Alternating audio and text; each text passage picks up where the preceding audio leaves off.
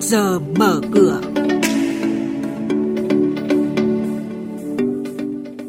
Những thông tin chính sẽ có trong chuyên mục trước giờ mở cửa hôm nay. Dự báo tăng trưởng tín dụng cuối năm chỉ tăng khoảng 10%. Quy định đối với hoạt động huy động vốn để thành lập quỹ đại chúng từ năm 2021. Phiên giao dịch cuối tuần qua, VN Index giữ sắc xanh trên sàn giao dịch chứng khoán. Mời quý vị và các bạn cùng nghe. Thưa quý vị và các bạn, sau quyết định giảm lãi suất điều hành thêm 50 điểm cơ bản của Ngân hàng Nhà nước từ ngày 8 tháng 10 cho tới nay, đã có nhiều ngân hàng thương mại thông báo giảm lãi suất tiền gửi. Theo Ngân hàng Nhà nước, thanh khoản của hệ thống ngân hàng thương mại hiện đang dồi dào, tăng trưởng tín dụng tính đến hết tháng 9 năm nay ở mức thấp, trong khi huy động vốn tăng 7,7%. Các chuyên gia kinh tế dự báo tăng trưởng tín dụng nhiều khả năng đến cuối năm cũng chỉ tăng được khoảng 10% so với năm ngoái. Theo quy định tại Điều 108 Luật Chứng khoán, từ ngày 1 tháng 1 năm 2021, việc huy động vốn của quỹ đại chúng được công ty quản lý quỹ đầu tư chứng khoán thực hiện trong thời hạn 90 ngày kể từ ngày giấy chứng nhận chào bán chứng chỉ quỹ ra công chúng có hiệu lực. Cần lưu ý toàn bộ vốn góp của nhà đầu tư phải được phong tỏa tại một tài khoản riêng đặt dưới sự kiểm soát của ngân hàng giám sát và không được sử dụng cho đến khi hoàn tất đợt huy động vốn.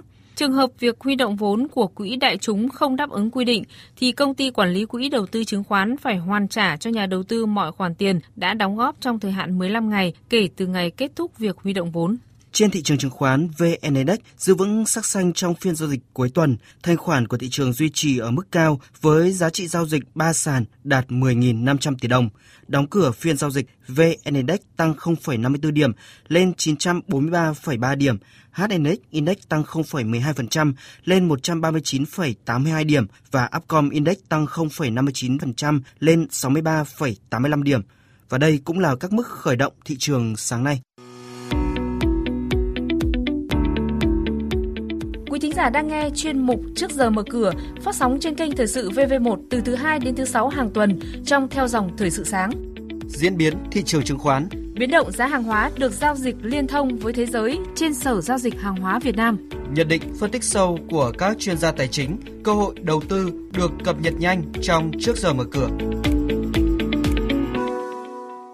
Thưa quý vị và các bạn, sau đây là các thông tin từ Sở Giao dịch Hàng hóa Việt Nam MXV với những diễn biến mới nhất trên thị trường hàng hóa thế giới đang được các nhà đầu tư giao dịch hợp pháp tại Việt Nam. Chúng tôi có cuộc trao đổi nhanh với bà Nguyễn Thị Minh Trang, chuyên gia phân tích thị trường của thành viên kinh doanh hữu nghị. Thưa bà, cuộc họp Ủy ban giám sát chung các bộ trưởng tổ chức các nước xuất khẩu dầu mỏ mở rộng tháng 10 của OPEC cộng sẽ diễn ra vào tối nay, ngày 19 tháng 10. Vậy xin bà cho biết một số thông tin nhà đầu tư cần lưu ý trước sự kiện này.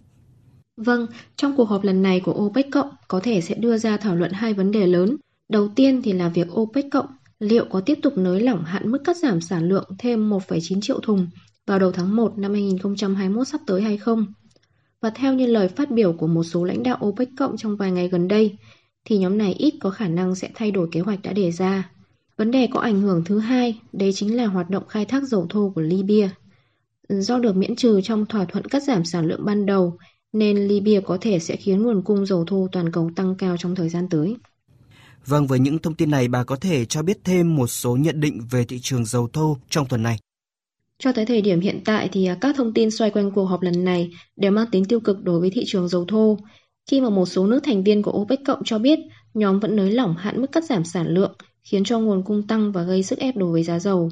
Theo thông lệ thì à, trước các cuộc họp của OPEC cộng thường sẽ có rất nhiều các nguồn thông tin dò dỉ ra bên ngoài. Do đó thì các nhà đầu tư cần chú ý đến những thông tin có thể xuất hiện vào hai ngày cuối tuần. Đây sẽ là những yếu tố có thể khiến cho giá dầu thô biến động mạnh vào các phiên giao dịch đầu tuần kế tiếp tại thời điểm trước cuộc họp. Vâng, xin cảm ơn bà.